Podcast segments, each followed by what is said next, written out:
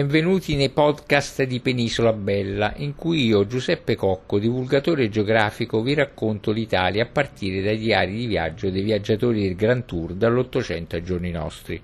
Ora visiteremo assieme Ostuni, la città bianca, e vi parlerò del suo toponimo, della storia, dell'urbanistica, di cosa vedere, chiese, architetture civili, masserie, dei siti archeologici e del ritrovamento della gestante di Ostuni, con il suo feto di 25.000 anni fa, dei piatti tipici della cucina ed infine di come raggiungerla. Comune i cui abitanti sono detti ostunesi, Ostuni, Stune in dialetto ostunese, fa parte della provincia di Brindisi in Puglia. Noto centro turistico è detta anche la città bianca per via del suo caratteristico centro storico, che nei tempi passati era interamente dipinto con calce bianca.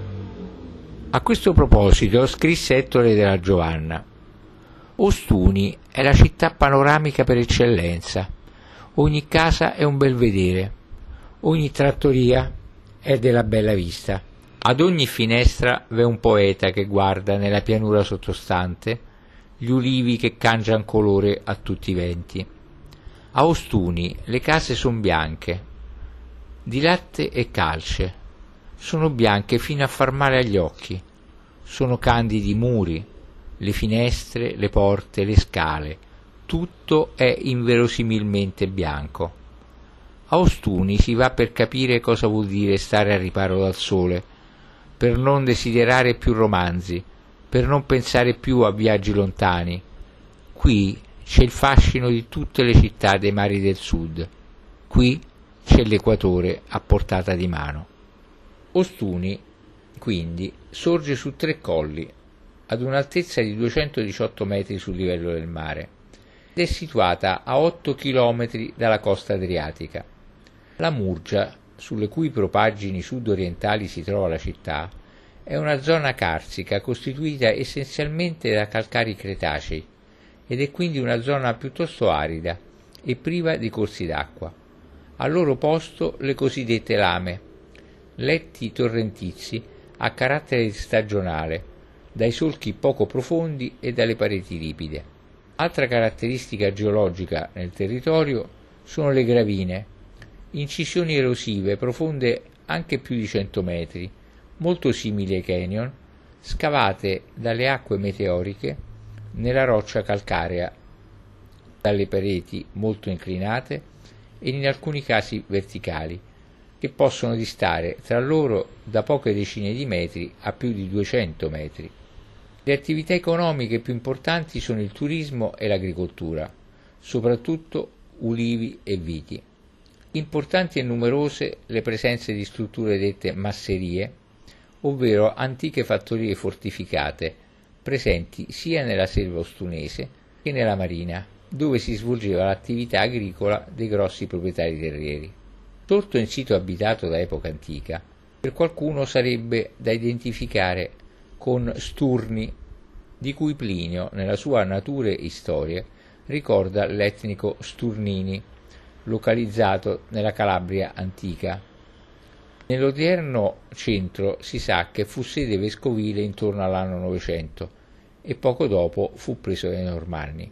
Altra ipotesi sull'etimologia della parola Ostuni è quella che la farebbe derivare da, dall'eroe eponimo dal nome Sturnoi, compagno di Diomede, che dopo la guerra di Troia l'avrebbe fondata. Eponimo significa personaggio storico o mitico il cui nome sia assunto a designazione o distinzione topografica. Successivamente i romani la chiamarono Sturninum. Nelle carte del 1100 è menzionato come Ostuni, Ostunium con l'H iniziale ed anche Astunium, che suggerisce un accostamento paretimologico ad un greco Astu Neon, in cui Astu sta per cittadella fortificata e Neon sta per nuova. Il territorio di Ostuni era già frequentato nel Paleolitico medio, tra 50.000 e 40.000 anni fa e successivamente popolato da cacciatori neandertaliani. Infatti, la zona collinare, sede di numerose grotte, offriva perfetti rifugi naturali per le primitive comunità umane. Nel Paleolitico superiore le tracce di presidi umani diventarono più consistenti, testimoniati dai rinvenimenti effettuati negli scavi archeologici di reperti ossei e ceramici. E proprio la testimonianza più eclatante rimane il ritrovamento dello scheletro della donna di Ostuni, una donna di circa vent'anni, prossima al parto con il suo feto, scoperta fatta dal professor Donato Coppola dell'Università Aldo Moro di Bari nel 1991. Il corpo, deposto in una grande buca, in posizione contratta, col capo ricoperto da una sorta di cuffia composta da centinaia di piccole conchiglie. L'appartenenza della donna a un gruppo di cacciatori è documentata dai resti del corredo, costituita da selci, denti di cavallo e di bue primitivo. La sepoltura denominata Ostuni I, è unica al mondo, risalente a circa 28.000 anni fa, datazione radiocarbonica calibrata, è collegata è collocata nella grotta di Santa Maria di Agnano, presso l'omonima masseria. Un calco della sepoltura può essere visto presso il Museo delle Civiltà Preclassiche della Murgia Meridionale, nell'ex convento delle Monacelle, nel centro storico di Ostuni. Sempre al Neolitico appartengono invece gli insediamenti di Lama Forca e San Biagio, mentre i reperti dell'età del bronzo sono stati ritrovati negli scavi in zona Lama Morelli. Il primo nucleo cittadino, però, fu fondato dai Messapi, un'antica popolazione illirica o anatolica che si stanziò nel Salento nel 700 a.C. Messapi furono abili costruttori di strade e città. Per questo motivo scelsero l'ubicazione per la città in cima a un colle dalle pareti molto ripide. Murex in latino, da cui proviene per l'appunto il, tem- il termine Murgia, molto comodo il sito dal punto di vista strategico. Recenti scavi nei pressi del Foro Boario, la zona prospicente le mura medievali, hanno permesso il rinvenimento di tombe del 400 e del 200 a.C., che documentano la presenza di un centro abitato la cui estensione andava dai fianchi della collina alla piana digradante verso il mare. Poi, intorno al 300 a.C., il Salento fu conquistato dai Romani e con esso anche la città di Ostuni, ma sul periodo le fonti dicono molto poco, rimanendo solo probabili tracce in alcune masserie sorte sulle fondazioni di antiche ville. Con la disgregazione poi dell'impero d'Occidente, Ostuni, come il resto d'Italia, fu percorsa da Ostrogoti, Lombardi, Saraceni, estremamente difesa dal potere imperiale esercitato dai bizantini. Durante il periodo bizantino, nell'876, diventò diocesi e diede rifugio ai monaci basiliani, provenienti da Siria ed Egitto. Minacciati dall'espansione araba, ma soprattutto dall'iconoclastia, i monaci si rifugiarono nelle stesse grotte che avevano dato rifugio agli uomini preistorici. Tra il 1000 e il 1100 i normanni conquistarono gli insediamenti bizantini in Puglia, unificandoli sotto la contea di Puglia istituita da Roberto il Guiscardo, e poi divenuta Ducato di Puglia. I normanni intensificarono la coltivazione dell'olivo e provvidero a stabilire con precisione i confini della città. Nel 1100 Goffredo III, conte di Lecce e funzionario del re Ruggero II di Sicilia, con giurisdizione militare sulla terra d'Otranto, costruì un castello sulla cima del colle più alto di Ostuni, dove oggi di quella costruzione imponente e ben fortificata rimangono però solo una torretta e il giardino, l'attuale giardino Zurlo. Il feudo ostunese aveva una rilevante importanza militare, tanto da fornire al regno normanno 12 cavalieri, di cui alcuni extramenia, cioè esterni alla città. Successivamente Ostuni venne così integrata nell'ampio territorio della contea normanna di Lecce e del Principato di Taranto. Con gli Svevi Ostuni si sviluppò notevolmente e Federico II di Svevia liberò la città dai suoi vincoli feudali, prendendola inoltre sotto la sua diretta e particolare protezione, facendo del suo castello, assieme a quelli di Oria, Taranto e Brindisi, il perno della difesa imperiale in Apulia ed esentandolo da tasse e controlli di funzionari. Gli abitanti di Villanova e di Carovigno, inoltre, erano tenuti alla manutenzione del castello di Ostuni, uno dei castra exempta del regno di Sicilia. Federico II si riservava per un certo numero di castelli la nomina e la deposizione dei castellani che fino ad allora erano spettate ai provisores castrorum, figura introdotta stabilmente verso il 1230-1231 da Federico II nell'ambito di una riorganizzazione dell'amministrazione dei castelli reggi. Nel 1100 il sistema portuale dell'area adriatica sotto l'autorità di Ostuni venne ampliato dallo sviluppo della piccola Petrolla, oggi Villanova.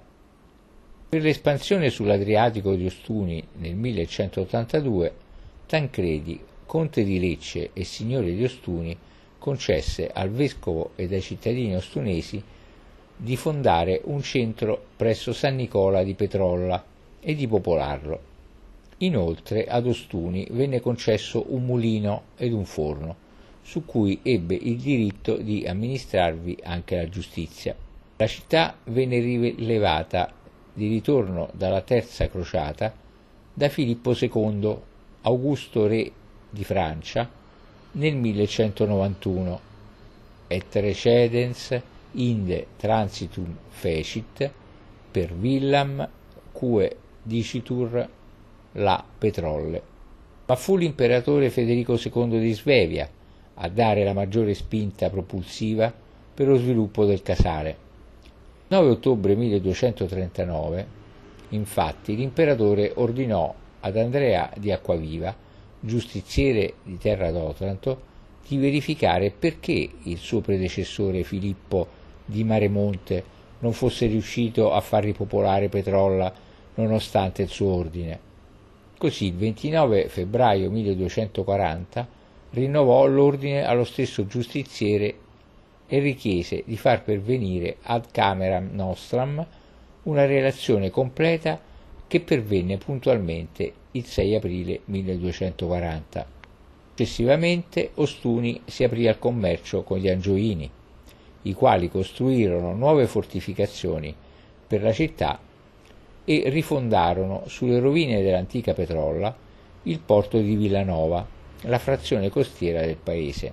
La particolarissima conurbazione del borgo medievale, con le case addossate le une alle altre e la presenza di domus palatiate a più, piane, a più piani, risale proprio a questo periodo storico e si spiega sia con esigenza difensiva, sia col voler sfruttare appieno in larghezza ed altezza tutto lo spazio disponibile all'interno delle mura.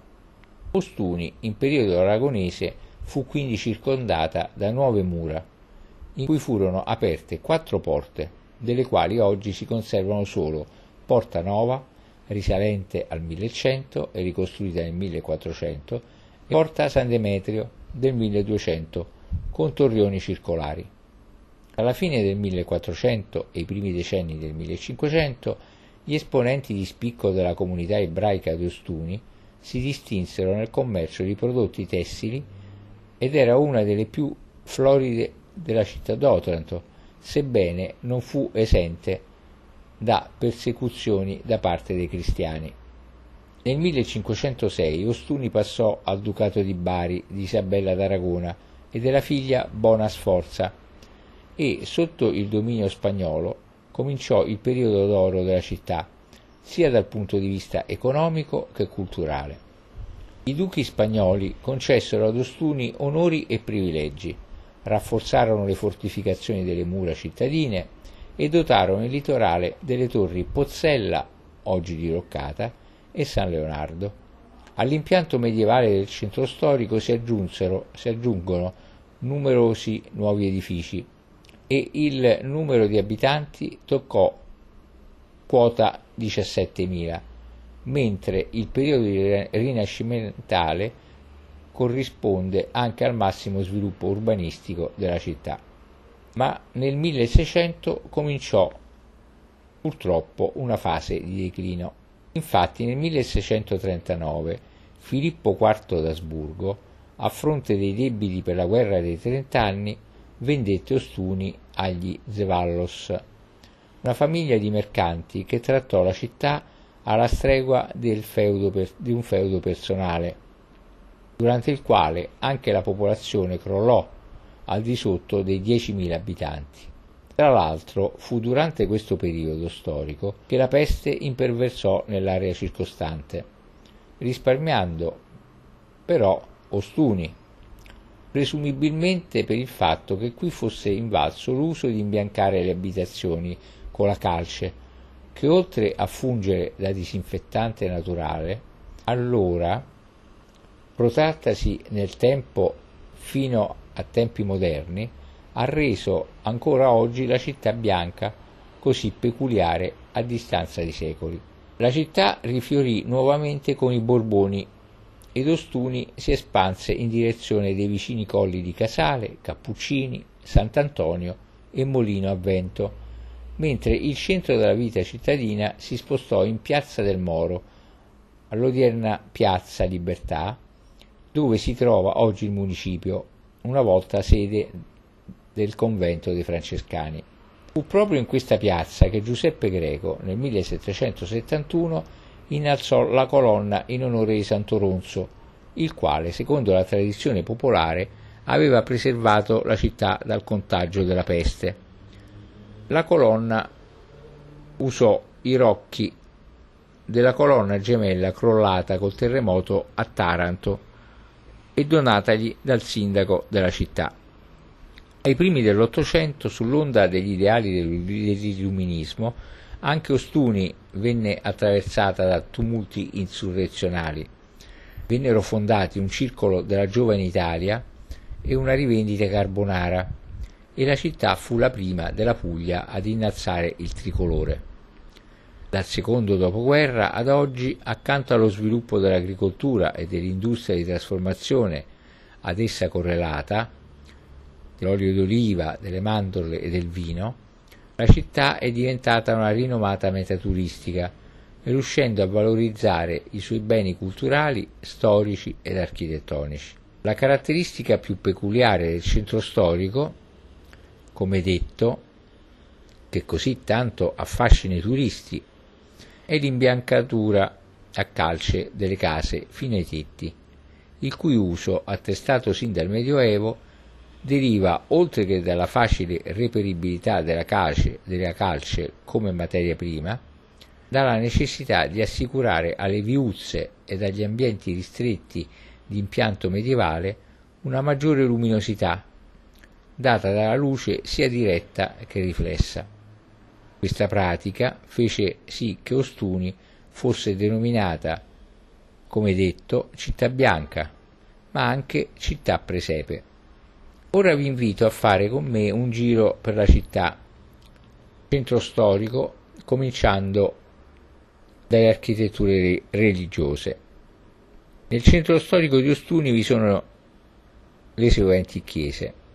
La cattedrale di Ostuni, posta alla sommità del colle più alto, che è dedicata a Santa Maria dell'Assunzione ed è sita in piazza Beato Giovanni Paolo II fu iniziata nel 1435 e completata tra il 1470 e il 1495.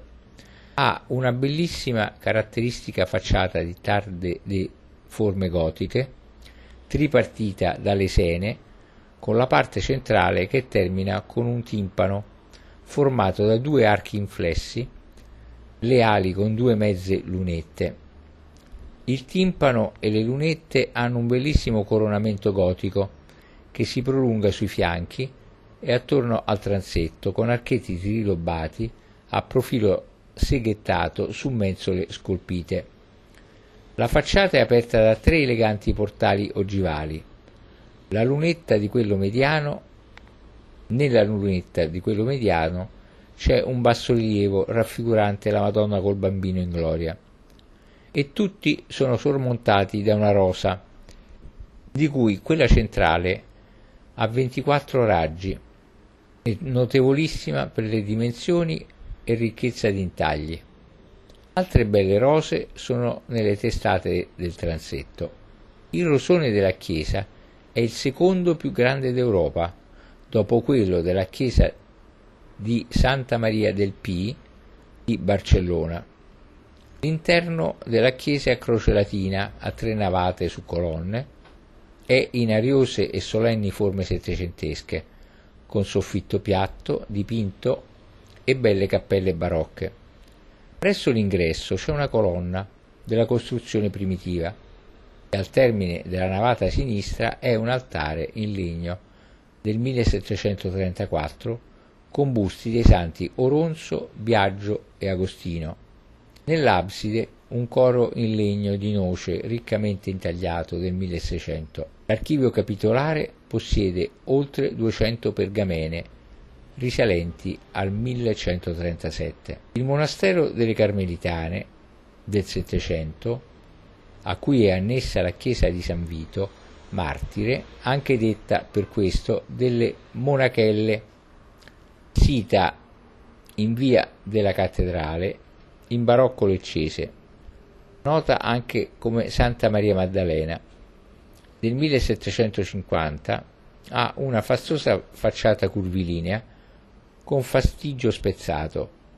Fastigio è la parte terminale del coronamento di un elemento architettonico ed è ricco di finestrone centrale e cupola a ricca, ricche mattonelle policrome.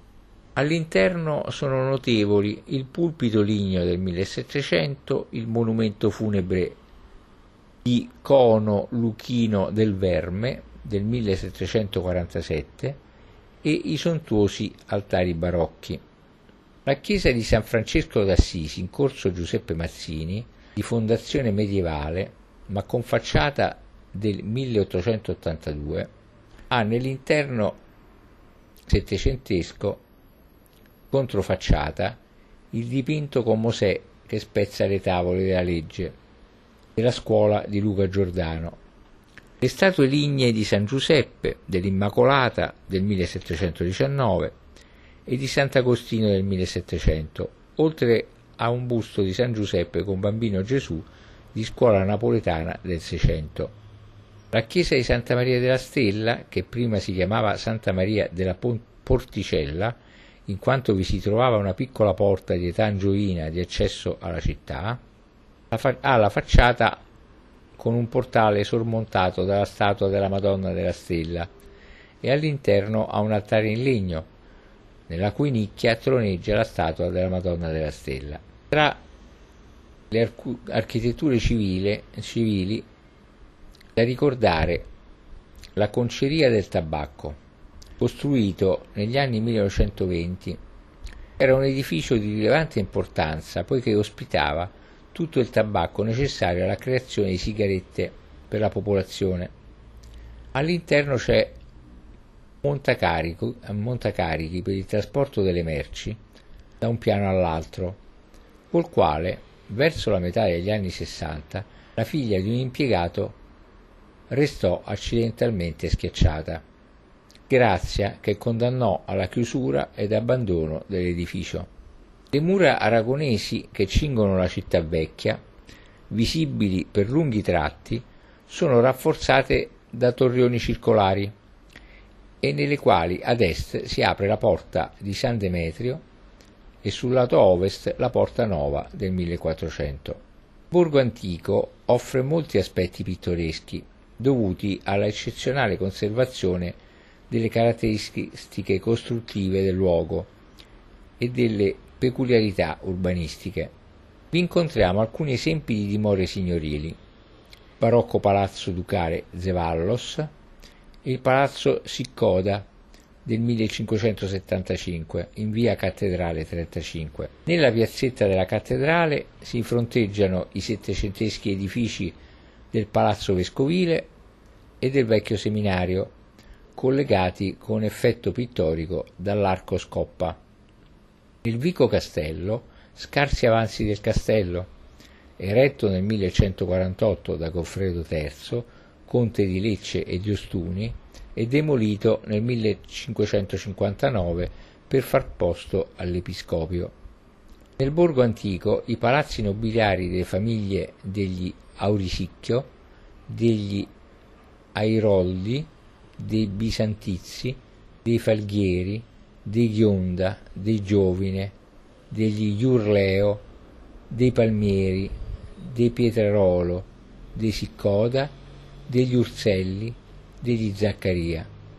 Talvolta spiccano solo gli interessanti portali barocchi, scolpiti nella tenera pietra locale e inseriti con gusto nel bianco delle pareti. Portale Palazzo Falgheri del 1500 in via Giovine al numero civico 27. Portali del Palazzo Ghionda Pomes e della casa Molendino in via Bax ai numeri civici 5 e 7, tale Rococò del Palazzo Bisantizi in via Petrarolo ai numeri civici 34 e 36. Il monumento simbolo di Ostuni è la guglia di Santo Ronzo, alta 20 metri 75 del 1771 dall'esuberante decorazione barocca a mezza altezza le statue dei santi Biagio, Irene, Gaetano e Lucia. Dopo aver visitato la città, ne usciamo per girare nel territorio circostante, costellato dalle interessantissime numerose masserie, alcune di importanza storico-architettonica e fondamentali per comprendere la, le strutture sociali e produttive della zona le masserie sono anche dette masserie o massari, mentre massare o massere viene chiamato il custode della masseria.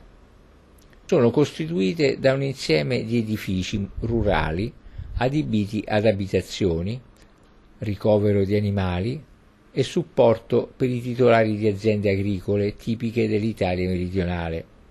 Termine deriva dalla parola masserizie, pellettili, mobili, attrezzi di uso agricolo e pastorale, depositi granari, depositi di alimenti per le persone e per gli animali, che venivano conservate e protette all'interno di grandi tipiche costruzioni in pietra e o in mattoni dove vivevano imprenditori agricoli assieme a proprietari di aziende agricole, contadini e pastori, alcuni di proprietà di famiglie di origine nobiliare e di censo elevato erano anche fortificate e munite di cinte murarie e torri difensive. Queste sono alcune nei pressi di Ostuni. La masseria Santa Caterina, sulla strada statale 16 Adriatica, in direzione Carovigno, dall'aspetto di un fortilizio, con alta torre ottagonale attiva dal 1500 al 1800. La fortificata masseria Lo Spagnuolo, che prende nome dal proprietario, che era il feudatario di origine spagnola, Saverio Lopez Iroio, che si raggiunge con la strada statale 16 Adriatica in direzione di Fasano e poi verso l'interno. Ha un corpo centrale dall'aspetto di un fortilizio. All'interno bello scalone settecentesco di accesso all'edificio principale del 1680 e torre di avvistamento di impostazione medievale. La masseria Carestia, attiva dal 1754 al 1777, con interessanti elementi architettonici e decorazioni scultoree originali.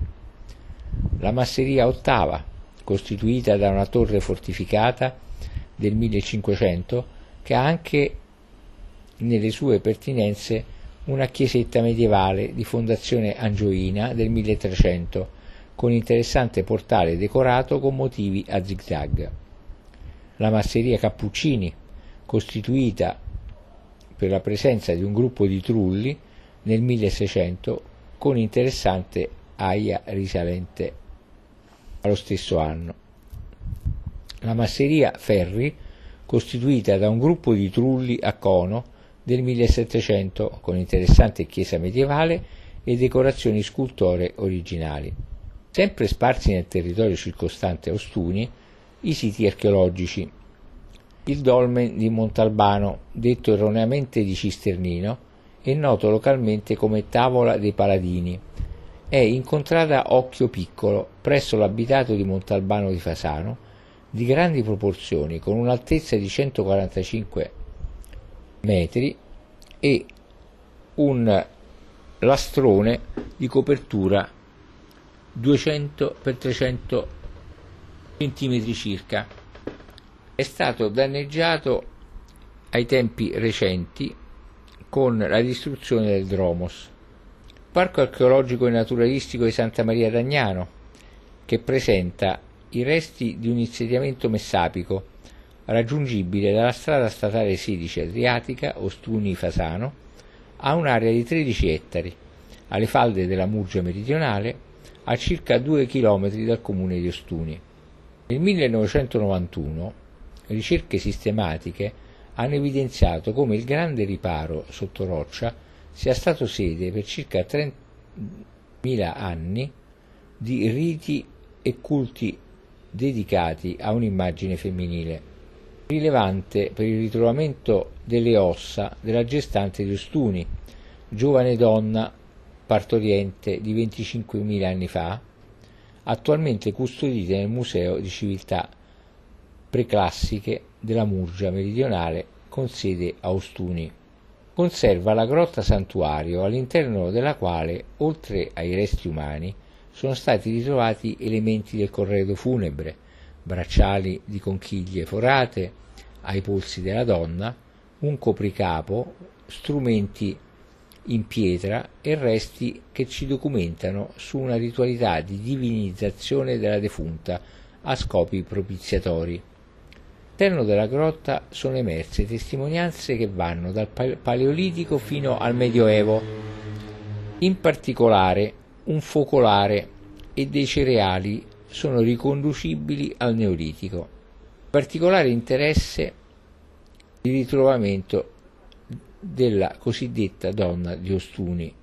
Ostuni I è il nome scientifico attribuito allo scheletro della gestante di 25-27 mila anni fa, che dopo il rinvenimento è stato denominato Delia, ritrovato nella grotta di Agnano insieme ai resti del feto di circa 33 settimane di gestazione. Il corpo della madre è stato rinvenuto in posizione fetale, con la mano sinistra posta sotto il capo e la destra delicatamente appoggiata sul ventre, quasi a proteggere la creatura mai nata. La donna, al momento della morte, doveva avere circa vent'anni. Nella stessa grotta sono stati rinvenuti resti di un altro scheletro, denominato Ostuni II, la cui pessima conservazione non ha consentito di determinare sesso. La torre San Leonardo, torre di avvistamento anti-saracena, è in località Pilone e infine il castello di Villanova sorge presso il mare ove si apre un porticciolo.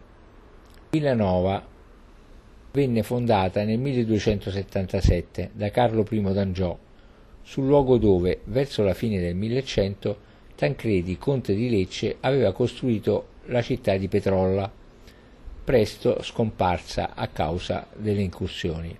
Dopo aver molto girato è arrivato l'appetito e quindi ci sediamo a tavola per mangiare i piatti tipici della cucina pugliese che assumono un ruolo chiave anche nella cucina ostunese, tra cui il famoso piatto di fave e cicorie, originario proprio della città bianca.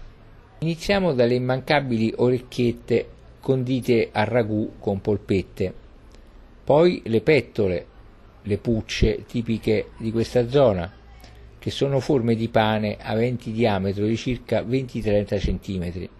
Famosa è anche la focaccia ostunese, che si differenzia da quella barese per l'aggiunta della mozzarella. Piatti che accompagneremo con un buon vino del territorio di Ostuni. Troviamo l'Aleatico di Puglia DOC, l'Ostuni DOC, il Brindisi DOC e il Puglia IGT. Lungo la strada Appia dei Vini, di cui il comune è membro, esistono anche varietà indigene di vitigni, quali la Malvasia nera di Brindisi, Sangiovese, il Negro Amaro e l'Ottavianello. Ma come possiamo raggiungere Ostuni? In, in automobile Ostuni è attraversata dalla strada statale 16 Adriatica, più volte citata, ma è anche raggiungibile con la strada statale 379 Ignazia delle terme di Torre Canne. Inoltre il comune è dotato di una circonvallazione che consente di evitare il centro cittadino. Se invece preferissimo il treno, la stazione ferroviaria di Ostuni, distante circa 4 km dal centro abitato, sorge sul tronco Bari-Lecce della linea Adriatica ed è servita dalle ferrovie dello Stato.